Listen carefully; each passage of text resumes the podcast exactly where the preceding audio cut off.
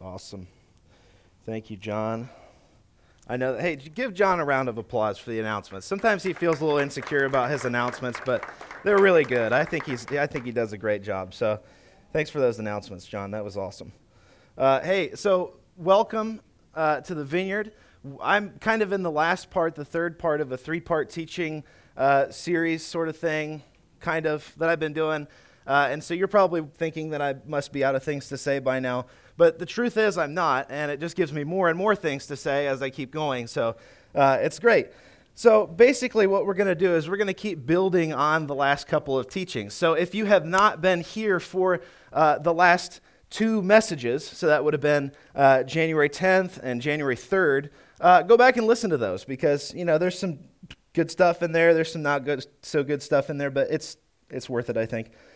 So what I want to do is uh, kind of continue to discuss this idea of looking to the future and looking at this idea of unity among the generations, right? And, and actually uh, kind of building toward the future. How do we do that in the church? How do we do that as uh, the people of God? And, and, and what's that going to look like for us? Uh, going forward. So we started off kind of looking back on 2020, uh, sort of as the man. I keep stepping on this thing uh, as, as the year that we all would like to forget. Uh, and, and we were kind of thinking about, well, what was God doing in that? And where is He taking us next? You know, how does He want us to uh, proceed? And then back a couple weeks ago on the 10th, we talked about the idea of the generations coming together, and we talked about what God's doing next. We, look at, we looked at Ezra chapter 3, uh, where they're coming back and they're rebuilding the temple and they finished the foundation for the second temple and you know the, the younger generation they're celebrating they're excited and then some of the older generation they were they were weeping and they were comparing it to the first temple and so we just kind of talked about how you know what we want to be doing is is approaching the new thing that god's doing with excitement and anticipation because we know that it's going to be good because he's good right so that's kind of the the, the basis of what we talked about before so this week, I want to take a perspective that's a little bit less corporate. So a couple weeks ago, we talked about you know the church a lot right? And we talked about well what's the church doing and what's the church going to look like? And and today i want to talk more about what are we doing? What are we doing about that new thing that god's doing and how does it affect our lives? How do we step into it and steward it well? That's one of our core values stewardship. I want to talk about what that means for you at every stage of your life uh, and, and why I believe it's something that's so important to be aware of. So I'm going to pray, and then we'll talk about some of this stuff. So, Holy Spirit, we just welcome you. God, I just ask for uh, more of your presence right now over every person in this room. Lord, would you just begin to uh, just tenderize our hearts for transformation, Holy Spirit, that, that we would just be transformed by your presence that you would that you would come inside of us, that you would teach us something new about you, Jesus. That you would just quiet our minds, you'd settle us down, you'd slow us down. All the voices, all the tasks, all the things that we were thinking about when we came into this room this morning, Lord, we, we need respite from those things. And so, Holy Spirit, would you just come and, and uh, give us rest? Give us rest as we experience your presence. Amen. All right, so we're going to talk about a story from the Bible. Uh, there's all kinds of wild, interesting stories in the Bible. One of my favorites is the stories about Elijah and Elisha. And so I'm going to talk about Elijah and Elisha this morning.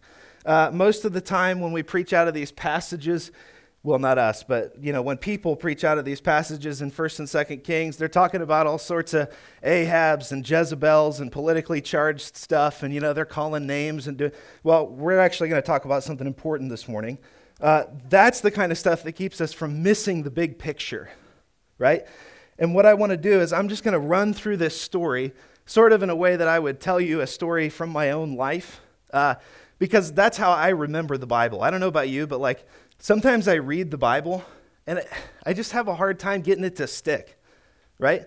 And I mean, I, it's supposed to stick with me, right? I'm a, I'm a seminary student. I'm supposed to be able to sit down and read the Bible and, you know, get the whole thing. But really, that's just not how it works all the time. It's a lot easier for me sometimes when somebody just tells it to me like a story.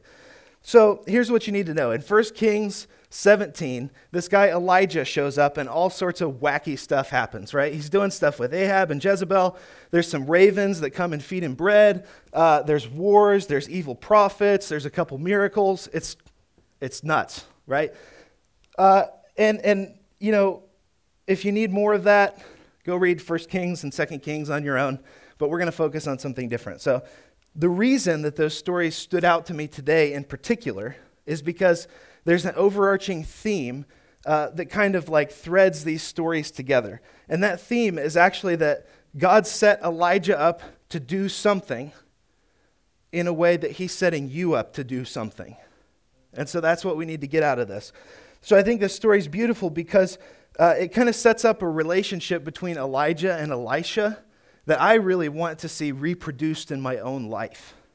When I read this story, there's something about what happens between those two men, and, I, and I read it and I think, man, I want that. I want those kinds of mentor mentee relationships because it's so important, you'll see, for the development of who Elisha becomes, the way that Elijah postures himself toward Elisha, and the way that Elisha desires to have relationship with Elijah. So that's the important thing here. So Elijah, he's doing all kinds of cool prophet stuff as soon as he shows up in 1 Kings 17. And in chapter 19, he's on a mountain because that's when you go and you have an important appointment with God. And it's a really cool encounter. So there's wind and there's an earthquake and there's some fire and he's in a cave. Uh, it's nuts.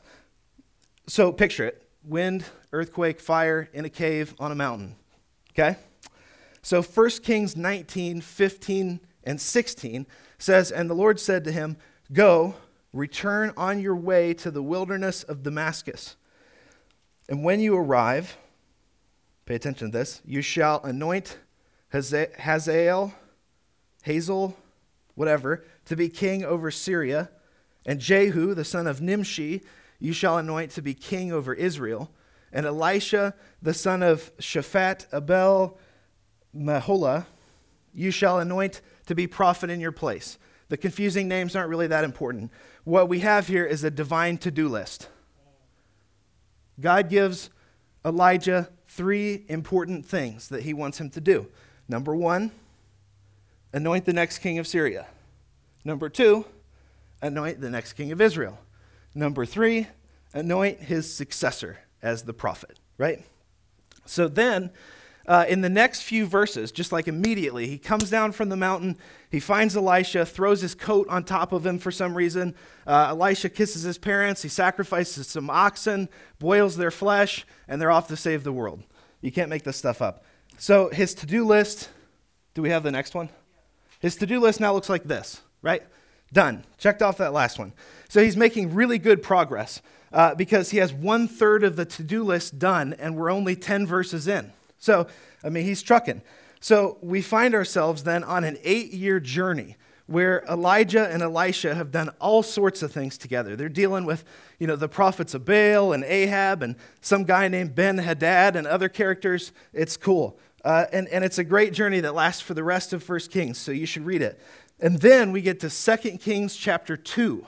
So this is kind of the next stop on our journey through the lives of Elijah and Elisha. And it seems like Elijah forgot about his to do list. Uh, you know, he came down from the mountain, and for eight whole years, he forgot to do anything else on the list, and then he just ascends to heaven. Has that ever happened to you? right? I mean, that's going to be my excuse, I think. The next time that I don't have my to do list done, I'm just going to be like, well, I, I ascended to heaven, so I forgot. Uh, so before we go any further, I want to read what happens in 2 Kings 2. So this is going to be a little longer. Bear with me. May need a sip of coffee first.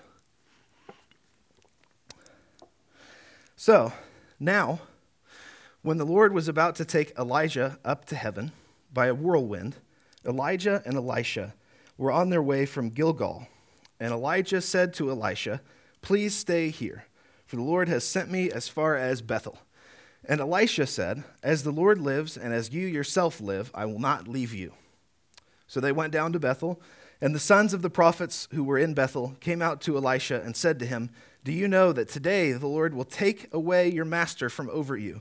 And he said, Yes, I know. Keep quiet. So what's happening?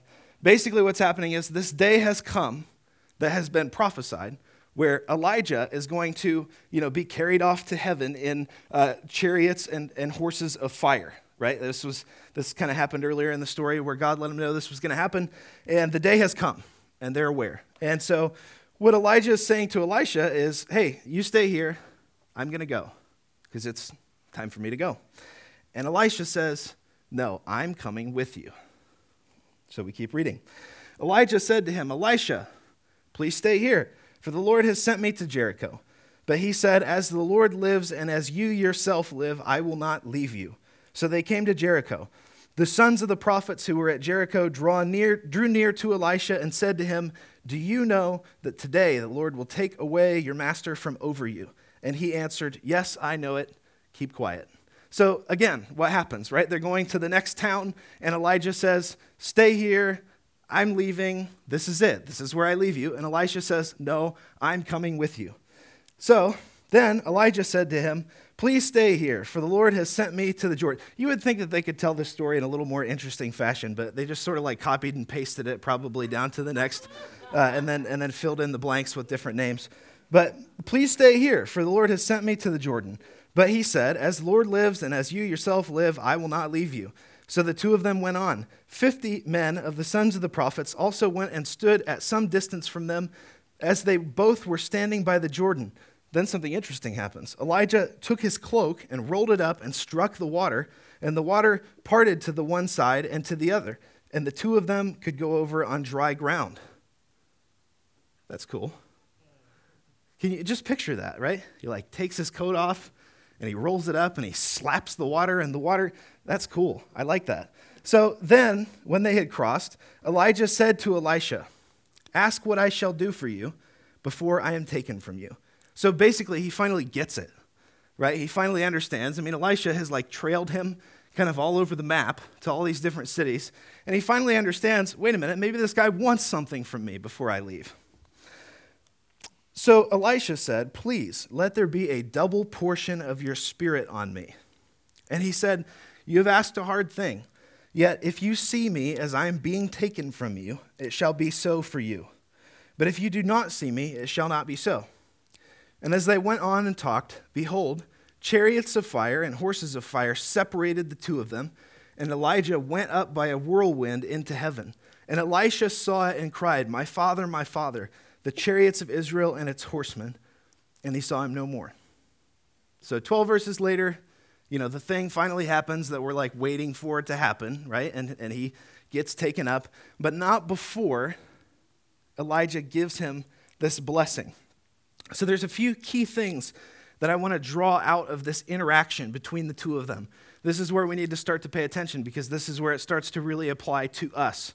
First, Elisha is persistent in following Elijah and extracting all the information that he can from him.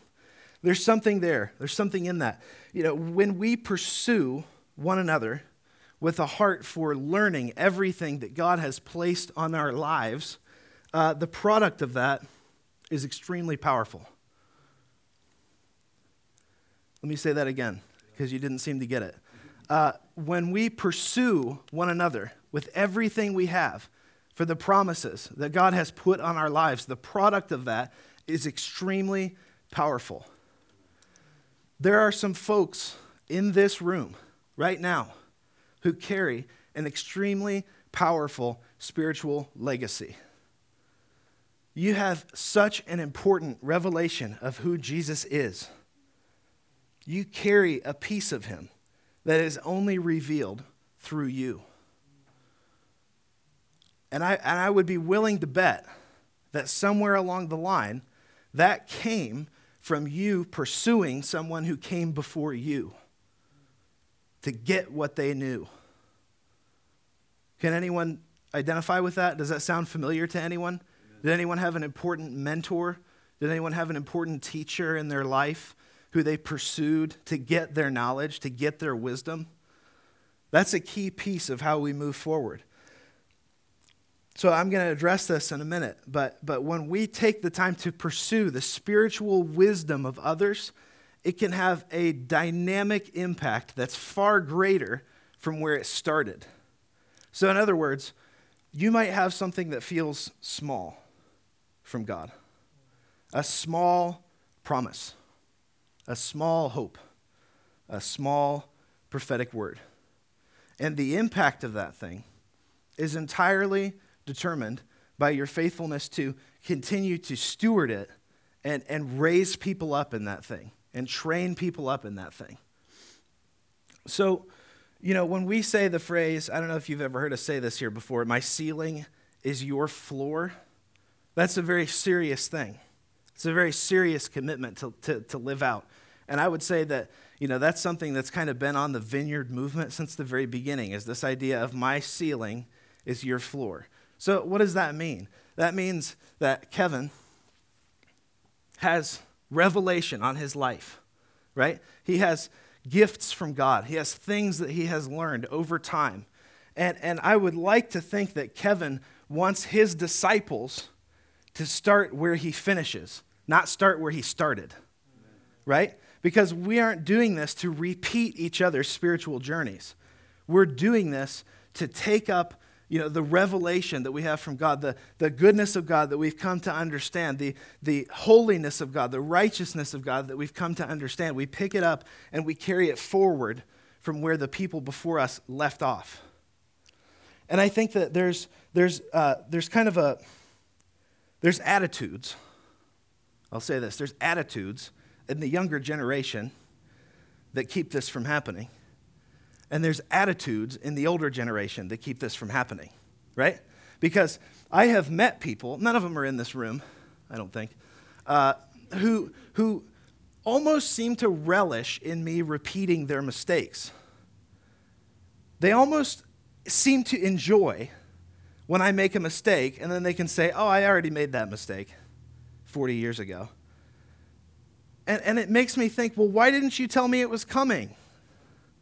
Why didn't you let me know that I was about to make that mistake? And then there's young people who look at the older generation and they say, There's nothing there for me. I'm going on my own journey. I'm striking out on my own path. And what you've done is forsaken your head start. It doesn't mean that your life has to look exactly the same as the people who came before you. What it means is there are spiritual principles, there are things that those people have learned along the way that can get you a head start. And if you don't take advantage of it, you're starting behind the pack. So, so as older generations and younger generations, we have got to grasp that idea because when we talk about advancing the kingdom so God can build the church, the only way that we advance the kingdom is if we go further than the people who came before us. And if we spend our whole lives just achieving uh, the level of, of, you know, whatever that the people who came before us did, then we're not advancing anything. We're just doing the same thing over and over and over again. So, do you want to see the kingdom advanced?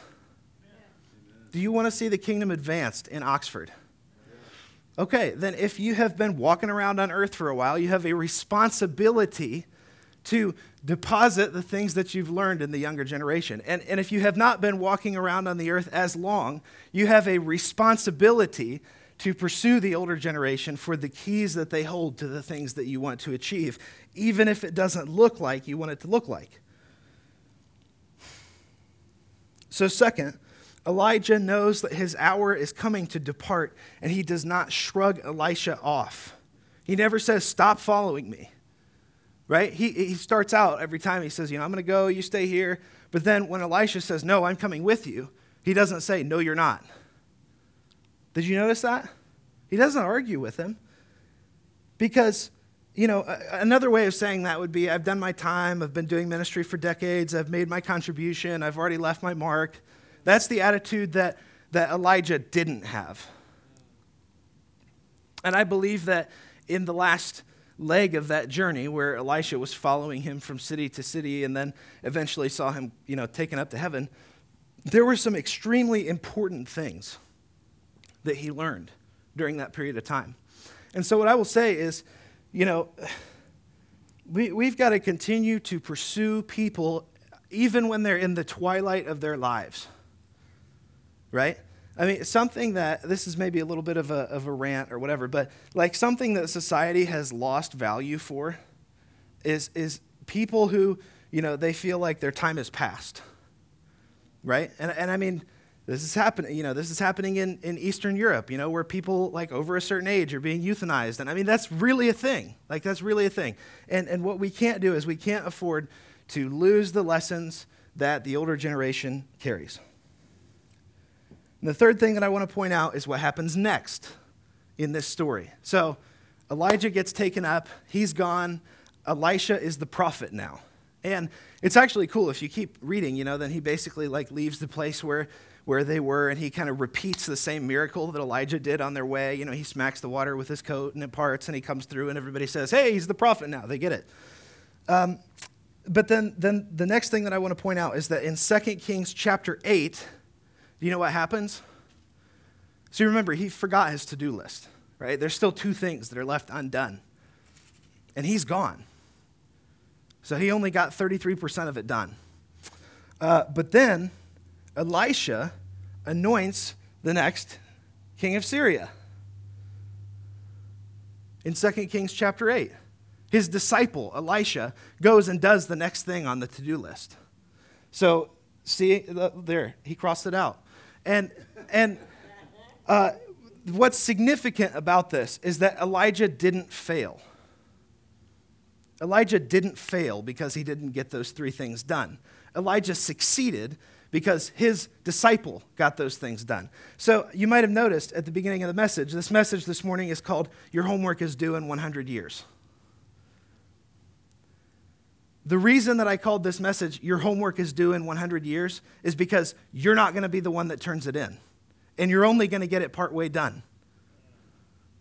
And if we take that perspective, if we take that attitude, what we're going to be more concerned with, see, trying to get your homework done and get it, on get it in on time is selfish. Trying to get your homework done and get it, get it in on time is selfish because what you're worried about is you're worried about your own grade, your own result, your own, uh, your, the, what you get from that, right? But we need to be more concerned about getting our homework turned in in 100 years. And we need to worry about the people who are going to finish it. Is that making sense to you? That's not selfish, right? Because in that circumstance, you're not concerned about your own grade and you're not concerned about what you get from turning your homework in on time. You're concerned about what the next person gets, what the next person is equipped with in order to get your homework turned in in 100 years so then the next thing that seriously blows my mind happens in the next chapter. It happens in 2 Kings chapter 9. Elisha, the prophet, so he's over the school of the prophets now, right? And he's training up uh, all these young prophets. So you keep hearing him refer to the sons of the prophets. These are just like, you know, we don't even know like who they are, but they're, they're these sons of the prophets. And so he calls one of them up. He says, hey, uh, you know, I need you to go to Ramoth Gilead, of course, and anoint Jehu, the next king of Israel. So, do you realize what's happening now? One of Elijah's disciples' disciples crosses the third thing off the to do list. That is what we call a powerful spiritual legacy. What's happened here is that the whole story comes full circle. Elijah had a call from God, and you know, I'm sure in the beginning he didn't know exactly what that looked like. He didn't know precisely what he would be doing for the rest of the days of his life. And, and I'm sure that at the beginning of your uh, walk with Jesus, if, you, if that's something that you're doing, uh, you didn't know exactly what that would look like for the rest of your life. And some people get really concerned about figuring it out. Some people almost get obsessed with what is my calling? You know, wh- where am I supposed to be doing this thing, living this out? What, you know, how is it going to be fulfilled in my lifetime? And we think, you know, that we're going to have some sort of like crowning accomplishment that, that stands over all the other things that we've done in our lives. But maybe the crowning accomplishment that stands over all the other things that you've done in your life is the disciple whose disciple whose disciple is going to turn in your homework in 100 years. So, if you've been walking around on earth for longer than some of us, ask yourself this question What might God be doing in your life that you have a responsibility to equip someone else to carry out? Because that's a powerful assignment. It's an extremely powerful assignment. And, and, it, and it makes me think of Jesus. Because you know, when Jesus was walking around on the earth and he was doing all this cool stuff, like, he accomplished a lot, right? He did a lot of miracles and he, you know, preached a lot of good sermons and uh, a lot of people followed him and it was really cool. He made a lot of disciples. But, but Jesus' goal wasn't even to get it all done in his lifetime. Of course, you know, Jesus dies on the cross and resurrects. And, and so in the spiritual realm, right, Jesus has, has won the victory, right? He has completed his task. So that's not what I'm saying. Don't hear what I'm not saying. What I'm saying is that Jesus understood this idea that his assignment was to train up the people who would train up the people who would turn in his homework. Because that's what the church is, right? When Jesus invents the church and sends it off on its mission, he has an understanding that the assignment given to him from the Father to proclaim and, and bring and demonstrate the kingdom on the earth would be completed through the people who came after him. So, who's going to be your Elisha? Who's going to be the one or ones who take the initiative to see to it that your dreams don't die with you? Have you ever thought of that? Have you, have you ever given that any thought? Because it's extremely important. And, and I can tell you that, you know, there are some important uh, spiritual legacies that I'm participating in right now. And, and I, I think that this would be a good thing for us to think about and focus on because it's been extremely important to the vineyard movement since the beginning. There's actually some people who are really good at this. I'm one degree of separation from John Wimber with four of my mentors because people have done such an effective job of stewarding you know the, the gifts that god gave that man and the, and the insight and the prophetic wisdom that god gave that man it's awesome it's so good so who's going to be your elisha and if you're someone who's been walking around on the earth you know not as long uh, where might you find someone like elijah? Maybe in this room. Probably in this room. You know, ask yourself, uh, how do you relate to Elisha in 2 Kings chapter 2? Who are you running after to get every last little bit of wisdom that they carry before they're gone? Who is that? I, I, it's an important question for you to ask. Of course, we're running after Jesus. Of course, we want Jesus' wisdom. You know, what I'm talking about right now is, is discipleship and that, and that mentorship relationship. I think it's so important. We've got to be going after that. One of the things that I'm famous for is deciding that I want to do something and then tracking down everyone who's ever done it. Ask anyone who knows me. That's, that's, kind of, that's kind of my thing. That's what I do. So, you know, when we go to conferences and stuff, I'm like, I'm like running down all these people that I've always wanted to talk to, you know, and, and, and we're having these conversations. And they, t- I mean, just ask Van Cochran and Dave Workman. They can't shake me loose. I, you know, I keep emailing them and I, I'm not going to stop. So I want to provoke you I want to provoke you to act on your spiritual legacy. And if you can't, you know, name one that you're uh, participating in, think about that. Work on it. Because I believe that God has assignments for all of us that, that don't just begin with us. I, I think that He has already started so many amazing things on the earth and he's going to release new ideas and new innovation and, and, and, and new ways of thinking. And, you know, it's going to be amazing, but I think it's going to happen in the context of, of things that he's already started. I really do. So I want to talk a little bit more about a spiritual legacy. What is a spiritual legacy? That sounds weird. That sounds very, um, you know, spiritual. Well, a legacy, put most simply, is something that is handed down from ones who came before. And when I was about 10 years old, I met the first person in my life who would become something of a lifelong mentor uh, in a spiritual sense. It was somebody that I hadn't met before, uh, but I had heard of, and uh, we had a good 10 year run of, of friendship, and um, I can just name countless lessons of, you know, from our, our time that we spent together. Uh, but there was one thing in particular that really stuck with me. This mentor of mine really ignited my passion for lifelong learning. So it was something that had kind of been there, you know, for a while. But I can point to specific instances where this guy, with this guy, where that just, I mean, it was like it, it increased. Before I had ever had a born again experience with Jesus, uh, you know, this guy was giving me uh, the accounts of a Dutch watchmaker, Corrie ten Boom, and his, er, her father, Casper ten Boom. And I'm reading these stories, and the Holy Spirit's encountering my heart, and I had never even met Jesus before. And we had long conversations about uh, leadership and what it meant to inspire people. And we talked about the word legacy a lot, which is why I suppose I'm talking to you about it today. And I learned some intensely valuable lessons about being a part of something bigger than myself. I learned that being part of an institution involves having a part to play and doing the same thing that we've been doing before. But being a part of a spiritual legacy involves pushing the limits of what's been done before and taking the values of the people who came before to new heights and uncharted territory. And when I came to, the, to this vineyard in uh, 2016, what I really felt strongly that God said to me was, You will not uh, be able to serve your own assignment, your own task, until you have taken up John Richter's task and served it.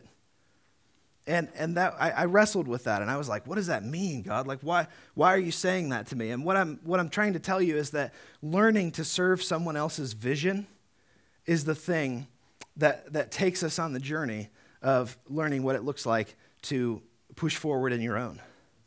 And by the time you've done that, your own vision probably looks at least a little bit like the vision you've been serving.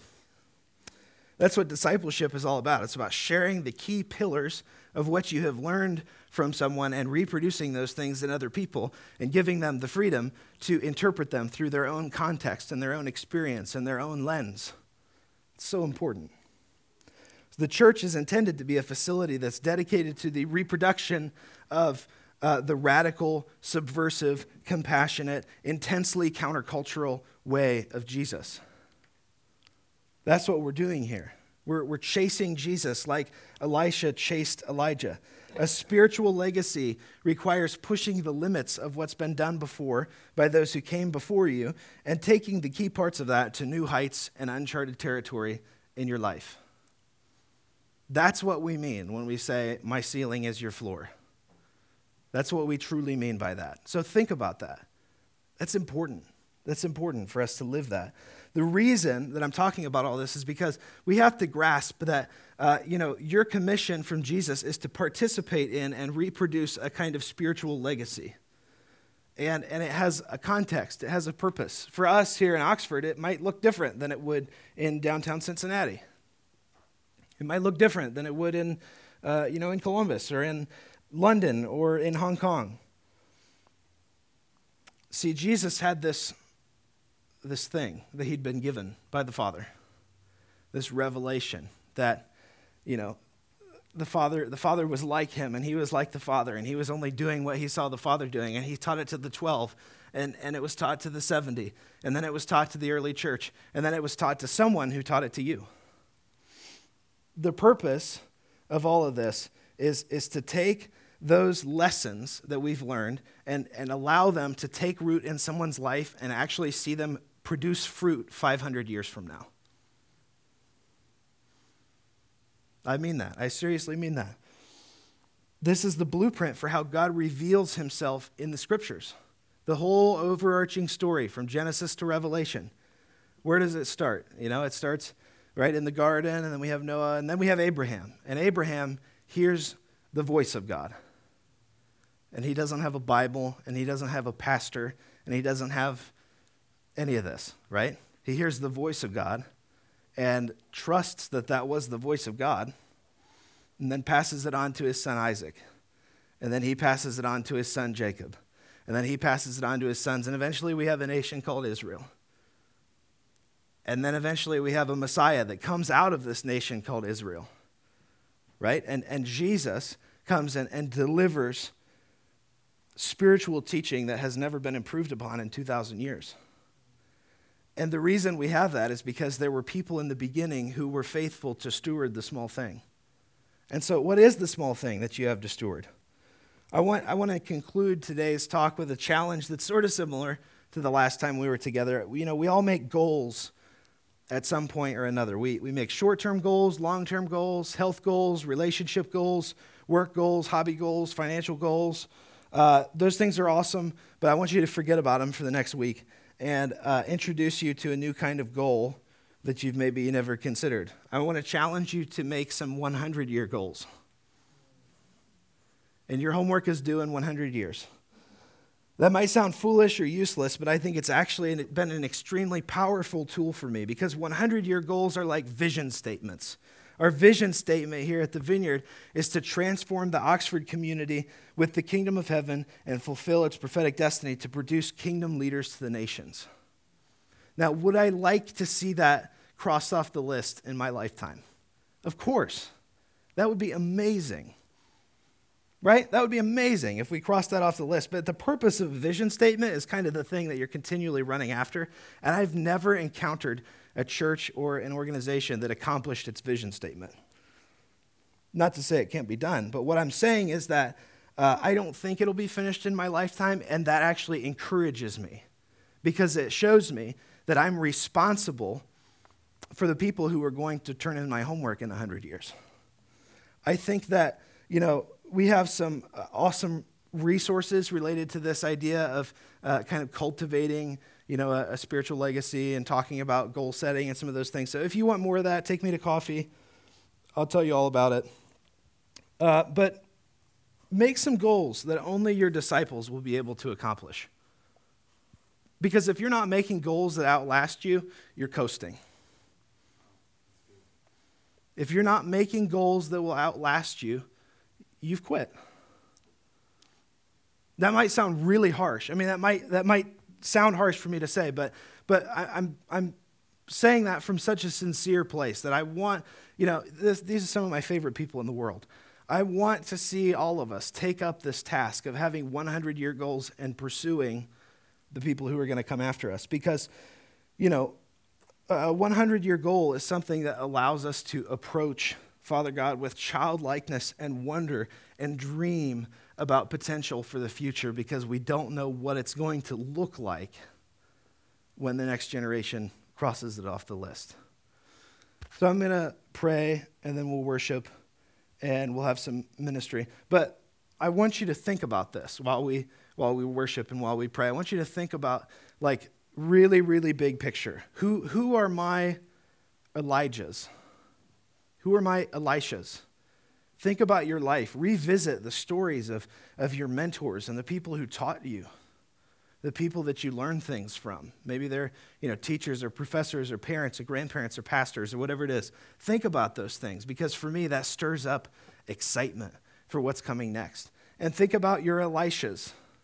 Think about the people that you see uh, potential in. Ask God to highlight people to you who you are supposed to come to, you know, and, and say, hey, what, what has your spiritual journey been like so far? You know, people, people that you can deposit the things inside of that you've learned. So let's pray. Jesus, I just thank you for um, just the opportunity to, to press into this idea of what it means for us to make disciples, to truly take up this great commission and make disciples uh, of all nations, of all ethnic groups. And God, I just ask for a deeper revelation of what it means for us to find our uh, Elishas and to find our Elijahs in our life, the people that we're going to chase after, to pursue for the wisdom that you've placed in their lives, the people that we are going to chase after, to pursue, to give away the wisdom that you've given us in our lives. God, I ask that even while we worship, that you would uh, just seriously highlight people in a powerful way that would uh, start to reveal who are these people that we're supposed to, to pursue. And where we feel like we lack vision or we lack uh, hope for the, for the future, Holy Spirit, I ask that you would just come and touch our hearts and, and renew us and revive us in worship and, and, and show us a vision of what it looks like in 100 years when our homework gets turned in. Thank you, Jesus. Amen.